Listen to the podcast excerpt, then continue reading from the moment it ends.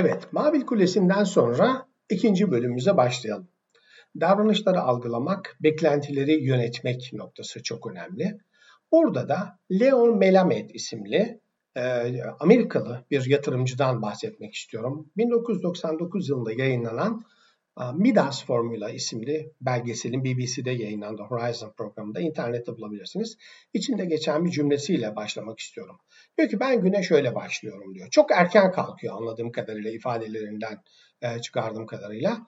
Ve o günün gazetelerine sabah çok erkenden bakıyor. Çok erkenden. Ve bakmış olduğu haberler insanları nasıl etkileyecek? Onları birdenbire borsaya mı koşturacak, borsadan mı uzaklaştıracak? Hem bir psikolog gibi hem de bu gazeteleri okuyup anlayan bir uzman gibi davranarak o gün alacağım pozisyonları sabahtan belirliyorum. Ve netice itibarıyla piyasayı ne şekilde kullanmam gerektiği konusunda bir bilgim oluyor diyor. Yani burada erken davranıyorum. Başlıyorum e, olayları, konuları değerlendirmeye. İnsanlar kendilerini o haber karşısında nasıl hissedecekler? Bu tabii bundan 20 küsur yıl öncesinin, belki 30 yıl küsur öncesinin davranışı. Ama şu an için e, haber okuyabilen bilgisayarlar sayesinde ya da marifetiyle haberin piyasaya düştüğü anla alım satım yapılması arasında saniyenin 1 bölü 32 bini kadar fark var ve insanlar bu zaman zarfı içerisinde makineler tarafından pozisyonların alınıp satıldığı bir dünyada yaşıyorlar. Anlatabiliyor muyum? Netice olarak tabii bu tabii sizin çünkü robotlarla ya da benzeri sistemlerle her şeyi çok iyi tahmin edeceğiniz anlamına gelmiyor. Çünkü yine Leo Melamed şunu söylüyor diyor. Eski bir piyasa kuralı var. Piyasa sizi test eder ve yapmasını beklemediğiniz şeyi yapar. Buyurun koronavirüs günleri. Piyasa neyi bekliyordu? Ne oldu? 2020'ye ilişkin hangi tahmin tuttu? Hiçbir tahmin tutmadı. Peki hocam sizi ilk bölümü dinledik. Şu kadar dinledik. Bir tavsiyeniz var mı? Bir şey söyleyecek misiniz diye sorarsanız tabii ki var. Öncelikle bir defa kısa vadecilikten vazgeçmemiz gerekiyor. Vadeyi uzatmamız gerekiyor. Beklentilerimizi biraz zamana yaymamız gerekiyor. Farklı araçlardan oluşan bir takım sepetler ya da farklı sepetler yapmamız gerekiyor. Okuyalım, öğrenelim diyorum, dinleyelim, takip edelim diyorum. Bunların hepsinin bir maliyeti var. Bu maliyet iki tane, zaman ve para. En kıymetlisi zaman tabii ki. Ama yatırım dediğimiz şey meyvesini 3 günde, 5 günde, bir haftada vermez. Siz inanmayın bir takım insanlar şu kadar zamanda zengin oldum, bunun bu kadar artacağını biliyordum. Birdenbire bak bir ayda %50, %100 arttı. Ya da emlakçıya gittiğiniz zaman ne diyor size? Abi diyor bu evi al, seneye bu ev iki kat. Size seneye iki kat olacak şeyi kim verir ve niçin verir? Olmazsa açıklayacağı bir sürü şey vardır. Anlatabiliyor muyum? Dolayısıyla bunların hepsi biraz manipülasyon içermektedir normal faiz öğrenin, bileşik faiz öğrenin. Biraz önce size vermiş olduğum örnekteki gibi bir takım şeyleri öğrenin. Eğer öğrenmezseniz aklınıza şu gelsin en azından. Nasrettin Hoca'nın kazan doğurdu fıkrası değil mi? Hani komşusundan kazan ödünç almış ve verirken de yanında küçük bir kazan vermiş. Bu ne demiş? Aa sizin kazan doğurdu. İki kazanı alıp sevinçle gitmiş komşusu. Bir süre sonra hoca kazanı tekrar ödünç isteyince komşu koşa koşa getirmiş. Yine bir kazanın hikayesi yaşayacağım diye. Ama ödünçü geri almaya gittiğinde ben kazanımı istiyorum deyince hoca demiş ki kazan öldü. Niye demiş doğurduğuna inanıyorsun, öldüğüne niye inanmıyorsun? Aynı hikaye. Sürekli kazanacağınız diye bir şey yok. Netice olarak yumurtalarınızı farklı sepete koyun. Hayır ben yumurtaların hepsini bir sepete koymak istiyorum diyorsanız gözünüzü sepetten ayırmayın. Gelelim aldanmamak ve dolandırıcı kurbanı olmamak için ne yapmanız gerekiyor? Bakın dolandırılan ya da zengin olma hayaliyle kandırılan insanların ortak özellikleri kısa sürede zengin olma hayallerinin bu insanların gerçek dünyayla bağını kesmiş olması. Kimse bir çıkarı yoksa sizi niçin zengin olmanız vaadiyle bir yatırıma davet etsin? Zenginlik sırrı elinde olan kişi niçin bunu sizinle paylaşsın? Türkiye'de 1980'lerde patlayan bir banker krizi vardı. Genco Erkal, Allah ömür versin, Faize Hücum filminde bunu o kadar güzel anlattı ki ki bu filmi YouTube üzerinden izleyebilirsiniz Faize Hücum filmini. Bu durum sadece ülkemize özgü değil banker skandalı. Birçok yerde oldu. Hatta bunların genel adı var 1900'lü yılların başında. Ponzi oyunu diye. Buna da girip bakabilirsiniz. E, zamanın kıymetli kullanmak açısından bunu birazcık araştırmak üzere size bırakıyorum. Ponzi oyunu diye girdiğiniz zaman ya da Ponzi şeması olarak karşınıza çıkacak. ama bir de LTCM olarak bilinen Long Term Capital Management isimli bir hedge fund 1998'de battı. Trilyon dolarlık zarar uğradı ve bunun başında iki tane Nobel ödüllü ekonomist vardı. Anlatabiliyor muyum? Yani işi bu kadar bilmenize rağmen piyasaya karşı gücünüz yetmiyor. İsterseniz milyar milyar milyar dolarlık fon olun. Bir de Bernie Madoff olayı vardı. 2008 küresel krizinde çıktı. Tüm zamanların en güzel Ponzi oyunu, en güzel dolandırıcılık oyunu. Neredeyse 15 seneye yakın sürdü. Sisteme her yere giren kişinin parasından sisteme daha önce girmiş olanlara yüksek faiz ödeyerek çarkı döndürdü ve kendisi ifade etti ve hatta bunun da filmi yayınlandı. Şu an için aklıma gelmiyor ama e, Madoff filmi olarak girdiğiniz zaman Wizard of e, Lies, yalanların e, şeyi büyücüsü ya da kralı ya da efsanesi gibi bir tercümesi olabilir. Wizard of Lies. Evet bu filmde bunu çok güzel anlatıyor. Peki ülkemize yakın zamanda böyle bir şey oldu mu? Tabii ki oldu. Çiftlik bank olayı. Çok fazla girmek istemiyorum. Orada parasını kaptıran insanların hepsinin ortak özelliği neydi? Kısa süre içerisinde zengin olabilmekti. Peki finansal okuryazar olmak zorunda mısınız? Evet. Ama finansal okuryazar olmak zorunda olan başkaları da var. Kimler? Kurumlar. Bunlar da finansal okuryazar olmalı. Şirketiniz finansal okuryazar olmalı emeklilik şirketleri finansal okuryazar olmalı. Bankalar bile finansal okuryazar olmalı. Denetim otoriteleri en kral finansal okuryazar olmalı. Şimdi nereden çıktı bu demeyin bu adamların zaten ya da bu kurumların çok iyi finansal okuryazar olduğunu varsayıyorsunuz değil mi? Peki BCCI adı verilen Bank for Credit and Commerce International nasıl battı? Hem Amerikan Merkez Bankası hem İngiliz Merkez Bankası büyük töhmet altında kaldı. Barings Bank nasıl battı? Her ne kadar Bank of England biraz sıkıntı yaşadıysa da asırlık kraliçenin bile hesaplarının olduğu 150-160 yıllık banka 26 yaşında genç bir işlemcinin yukarıdakilerin cehaletinden yani finansal okuryazar olmamasından faydalanarak banka iflasını işine getirdi. Cebini parayla doldurmadı ama harika bir e, batış olayına şahit olduk. Batış olayının harikası olur mu? Olur. Barings Bank olayını Rogue Trader isimli filmden izleyebilirsiniz. Nick Leeson. Hatta bu Nick Leeson'ı Twitter'dan ve Instagram'dan da takip edebilirsiniz. Hatta kendisiyle yazıştım bu. Barings Bank olayı baktığında yine İngiltere'de master öğrencisiydim. 1995 Şubat ayıydı.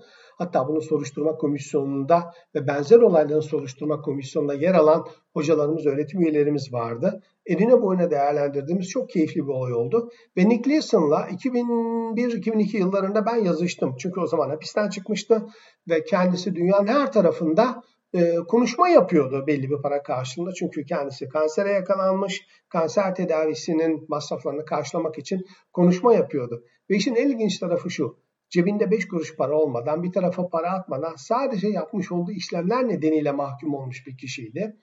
Ve inanın ister kitabı okuyun, ister filmi okuyun, hapis yatması gereken kişi Nick Leeson'dan ziyade onu banka içinde denetlemekle sorumlu insanlar ve bence onun yüksek bonus getirecek diye yüksek risk almasına neden olan hissedarlar ve yönetim kuruluydu. Benim e, bu şekilde görüşümü de yani bunu burada ifade etmesem rahatsız olurdum.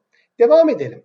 Efendim başka long term capital management trilyonluk e, hedge fund baktığı zaman Clinton dönemiydi yanılmıyorsam bir çalışma grubu oluşturdu Clinton. Amerika'nın tüm denetim otoritelerinden yetkililerinin katıldığı bir e, gruptu, çalışma grubu. Ve bu çalışma grubunun yazmış olduğu raporun ilk cümlesi bence raporun geri kalanının okunmasına çok gerek bırakmayacak kadar anlamlı. 7-8 tane devasa denetim kurumunun yetkilisi şu cümle üzerine mutabık kalmış. Bir diğeri bakıyordur zannettik. Yani tüm kurumlar yetki ve sorumluluk alanını bilmeyince bir başkası bu işe bakıyor diye düşünerek devasa bir hedge fund'ın ortalığı silip süpürmesine ve orantısız risk almasına seyirci kalmışlar. Peki böyle bir şey nasıl görünmez olabiliyor diye sorsanız ben size görünmez goril hikayesinden bir şeyler söylemek istiyorum. Hatta bunun internet sitesi de var. Siz eğer görünmez goril olarak e, internet sitesine yazarsanız internet sitesi de theinvisiblegorilla.com bunun hikayesini göreceksiniz. Nedir bu hikaye? Harvard Üniversitesi'nde psikoloji dersi verdikleri öğrenciler basit bir deney yapıyor. Kim? Christopher Chabris ve Daniel Simons. Bunlar dünya çapında ün kazanmış deneyleri psikoloji kitaplarına da eklendi. Kitaplarda dergilerde işlenen deney müzelerde bile sergilenmiş, önemli televizyon programlarına konu olmuş. Deneyin bu denli popüler olmasının nedeni dünyayı nasıl gördüğümüze ve neyi görmediğimize dair beklenmedik ve derin bir gerçeği komik şekilde açığa çıkarıyor. Görünmez goril deneyi çok basit. Bir buçuk iki dakikalık. Ben burada söylemeyeceğim onu size. Hani biz öğretmeniz burada bir ev ödevi veriyoruz. Bunu artık yaparsınız diye düşünüyoruz. Deneyde öde, e, öne çıkan kavramlar var. Altı tane başlık ve yanılsamalar hakkında. Diyor ki gündelik hayatımızda biz şunlara maruz kalıyoruz. Maruz kalmak demek kötü anlamda değil. Dikkat, dikkat etmemizi gerektiren şeyler oluyor. Bellek, özgüven, bilgi, sebep ve potansiyel yanılsamalar. Yani bunların hepsi bizim için gerekli değil mi? Dikkat nerede? İşte yeşil yandığı zaman geçeceğiz. Ama yine yola bakıyoruz. Yeşilin yandığını görmemiş olan dikkatsiz bir sürücü olabilir. Bellek hafızamız eğer kötü bir şekilde bir şeyleri yazmışsa bize o tarafa gitmiyoruz. Oradan geçmiyoruz. Özgüven işte en tehlikelisi bu. Bir şey olmaz, bir şey gelmez filan diye gitmek. Başka bilgi. Bunu birazdan söylemek istiyorum. Doğan Kuban Üstad'ın bilgi ilişkin müthiş bir yazısını okudum bu hafta e, Herkese Bilim Teknik dergisinde. Sonra sebep ve potansiyel yanılsamalar, sebepler konusunda da maalesef bizim çok ciddi şekilde eksikliklerimiz var. Şimdi gelelim burada. Neler var? Şimdi dedik ki kurumlar finansal okur yazar olmalı mı? Evet olmalı. Yüzde yüz olmalı. Yüzde bin olmalı. Benim hakkımı koruyacak olanlar onlar. Bankalar dolandırılıyor mu? Evet. Denetim otoritelerinin gözünden bir şeyler kaçabiliyor mu? Evet. Emeklilik şirketleri batabiliyor mu? İşte koronavirüsten sonra Amerika'da birçok emeklilik fonunun battığına dair söylentiler ki rakamın 1 trilyon dolara ulaştığı söyleniyor. Anlatabiliyor muyum? Peki o zaman nasıl bir şey olmalı da finansal okuryazarlık çerçevesinde korunmalıyız? Size ilginç bir bilgi sunmak istiyorum. İlk bankacılık kanunumuzun tarihini ve adını söyleyeceğim size. İlk bankacılık kanunumuzun tarihi 30 Mayıs 1933. Adı ne biliyor musunuz? Mevduatı Koruma Kanunu. Yani bankaya emanet edilen mevduatın korunması esastır. Küçük tasarruf sahibinin parasının korunması esastır. Bu, kanun bu. Yeri gelmişken şunu da söylemek istiyorum. Eğer bugüne kadar gitmemiş olanlarınız varsa İstanbul'daki İş Bankası Müzesi'ni mutlaka görmenizi tavsiye ediyorum. Ve o müzenin içerisinde çok ilginç e, anılar var Atatürk'le ilgili, kurucularından tabii ki. Celal Bayar ilk genel müdürü. Ve banka kurulduktan sonra Atatürk'e bir numaralı hesap açılır. Ve paşam bir numaralı hesap sizindir der. Banka Genel Müdürü, yönetim kurulu. Atatürk'ün cevabı çok anlamlıdır. Bir numaralı hesap Türkiye Büyük Millet Meclisi'nin olsun der. Bu durumda iki numaralı hesabı kendisine verirler. Bunu da yeri gelmişken söylemek istiyorum. Devam edelim. İkinci önemli kanun. Bu kanundan daha önce bir kanun. 25 Şubat 1930 tarihli. 3 yıl süreli geçerli olmak üzere yürürlüğe giren bir kanun. Adı ne biliyor musunuz? Türk parasının kıymetini koruma hakkında 1567 sayılı kanun. Ve bu iki kanunu bence bugün raflarından indirip tekrar okumamızda büyük fayda var. Netice olarak madem mevduatı koruma dedik bir bilgi daha verelim. Tasarruf mevduatı sigorta fonu var. Paranız batarsa ne olur? Her bir mevduat bankasında her bir gerçek kişi için 150 bin liraya kadar paranız sigorta kapsamındadır. Nokta. Bu tanımı da detaylı bir şekilde analiz etmelisiniz. Artık sonlara geliyoruz. Finansal teknoloji ve dijital paralar ya da kripto paralara gelelim. Değerli arkadaşlar, son derece değişken ve giderek karmaşıklaşan bir sistem içindeyiz. Bu pandemi günleri bize teknolojinin önemini bir kez daha vurgularken mobil ödeme sistemleri ve e-ticaretin ayak sesleri daha net duyulmaya başlandı. Bugün marketlerde mümkün olabildiği kadar temassız ödeme kullanıyoruz. İstediğimiz şeyler artık e-ticaret yoluyla kapımıza geliyor değil mi? Bir dönem ne yapıyorduk? Bankaya gidip hesap açtırıyorduk. Bankadan para çekiyorduk. O zaman önce ATM'ye başladık. Değil mi? Bunların hepsi büyük bir müşteri kitlesine ulaşınca. Sonra internete bağlandık. Sonra telefon bankacılığı üzerinden mobil platformlara, sonra yapay zeka destekli müşteri temsilcilerine, hatta yapay zeka destekli dijital yatırım uzmanları ya da robo advisor denilen robot danışmanlara bıraktı işini. Hatta huyumuzu suyumuzu öğrenip risk toleransımıza göre bizim davranışlarımıza benzer şekilde hareket edebilen sistemler bile mevcut. Örneğin Çin. Bütün ödemeler neredeyse otomatiğe bağlanmış durumda. WhatsApp karşılığı Çin'de kullanılan sistem WeChat. Ve bu WeChat sistemi WhatsApp'ın %90 benzeri. Ama WeChat'in bir başka özelliği banka hesabınızı da kullanarak bütün paraları, bütün ödemeleri bir e, ne bileyim küçücük bir su bile alsanız QR kodla cep telefonunuzdan okutarak ödeyebiliyorsunuz. Nakit kullanımı Çin'de ki 1,5 milyarlık ülkeden bahsediyorum minimuma inmiş durumda. Peki o zaman Bitcoin için, kripto paralar için ne diyeceksiniz ya da Ethereum için? Valla anlıyorsanız, biliyorsanız ve kaybederseniz şayet kaybettiğiniz kısmın arkasına ağlamayacaksanız alın. Bilmediğiniz şeylere girmeyin.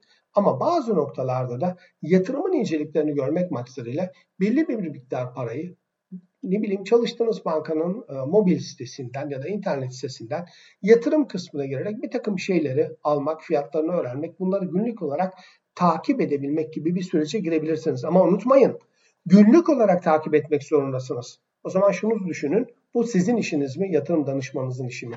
Yoksa siz ben artık tüm işi gücü bıraktım para yönetiyorum mu diyorsunuz. Mesela bakın Facebook'un Libra'sı var. Bu önemli bir nokta.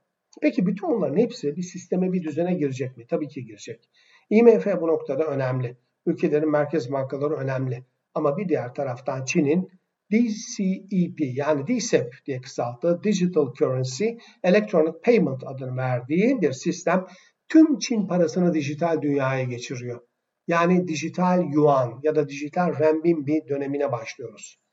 E, biraz önce söylemiştik Doğan Kuban Üstad Herkese Bilim Teknik dergisinin 29 Mayıs tarihli sayısında cehaleti bilgiyi nasıl tanımlamış? Nasıl tanımlamış biliyor musunuz? Bir konuda bilgisi olmayan o konunun cahilidir. Bir konuda bilgisi olmayan o konunun cahilidir. En sevdiğim kelimelerden bir tanesi. Ne kadar öğrenirseniz cehaletinizin ne kadar büyük olduğunu fark ediyorsunuz. Değerli arkadaşlar, artık bitiriyoruz. Son paragrafımı söyleyeyim. Bugün en büyük handikapınız yeterli bilgiye sahip olamamak ya da diğer bir ifadeyle para yatırım konusunda yeterli bilgiye sahip olmamanızdır. Sonuç olarak birileri için en büyük varlık nedir biliyor musunuz? Sizin ya da başkalarının bilgisizliğidir. Sizin en büyük riskiniz ise bilgisiz olmanızdan ziyade bilgisiz olduğunuzun başkaları tarafından bilinmesidir. Dinlediğiniz için teşekkür ediyorum. Sağlıcakla kalın.